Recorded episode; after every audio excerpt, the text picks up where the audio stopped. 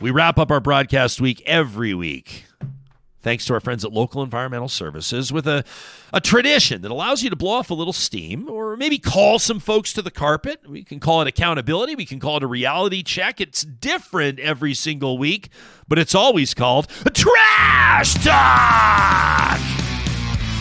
All right, I mentioned this from Marty in Melbourne, and I love this. A little bit of a different take on trash talk. He says, Thoughts about the podcast and Edmonton from an expat. That's right. Marty writes in to say, I really enjoy the podcast. I just started listening in August after a friend suggested it to me. Thanks, friend.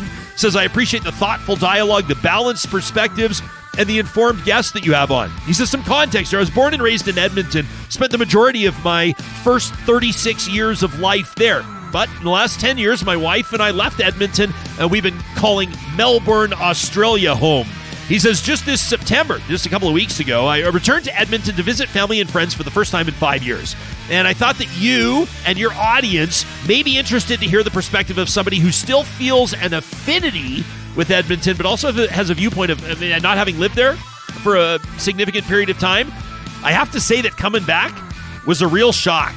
He says, number one, I can't believe all the cannabis shops he says, No, weed wasn't legal when I last visited. I am 100% in favor of full legalization. And I believe that the doing so was a canny move by the federal government. I was just floored at how many shops there are. There's literally a shop on every block.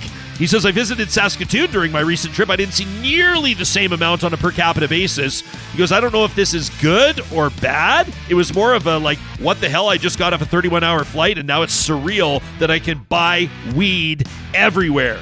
He says number two, the unhoused population. I'm not sure how much of this is due to the economic downturn or, or maybe the UCP policies or, or maybe it's COVID. Maybe it's a combination of all three. But wow, says Marty. He says, I live in a city of 5 million people. There doesn't appear to be nearly the number of nor the high visibility of homelessness is what I experienced in Edmonton. What struck me was the ubiquitous nature of homelessness across neighborhoods. He says, I saw it everywhere downtown, Old Strathcona, Glenora, Clareview. I sincerely hope that this situation improves. It was heartbreaking to witness.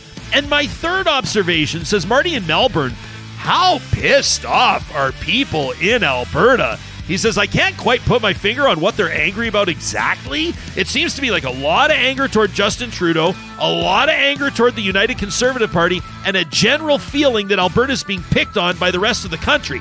He says, Now here's my two cents on that. The anger directed to Trudeau is understandable. I'm not going to defend him. I haven't lived in Canada since he's been Prime Minister. But I can tell you that the former Australian PM during COVID, Scott Morrison, was a horrible leader and an equally shitty person.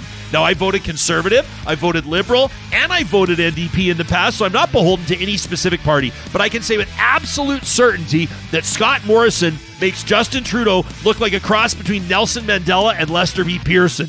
You can just Google his scandals, his bungles that befell Australia. There's too many for me to elaborate on. So, as bad as Trudeau may be, it could be a lot worse. And I'm not sure that the level of vitriol directed to the federal Liberals is justified. But again, I don't live in Canada. This is just an outside observation. Says Marty in Melbourne, keep up the real talk and we'll keep tuning in. Well, thanks, Marty in Melbourne. We appreciate your observations and we invite other audience members from around the world to do the exact same thing. You can email us about anything at any time to talk at ryanjespersen.com. As mentioned, you're not going to see our team for a bit over a week. And when we come back, we can't wait to pull the curtains open and show you our brand new studio. It's Real Talk 2.0, and we're super excited. Thanks to a, you on the ride with us. Thanks for telling your friends about the show. Thanks for hitting like and subscribe. Thanks for reviewing the podcast.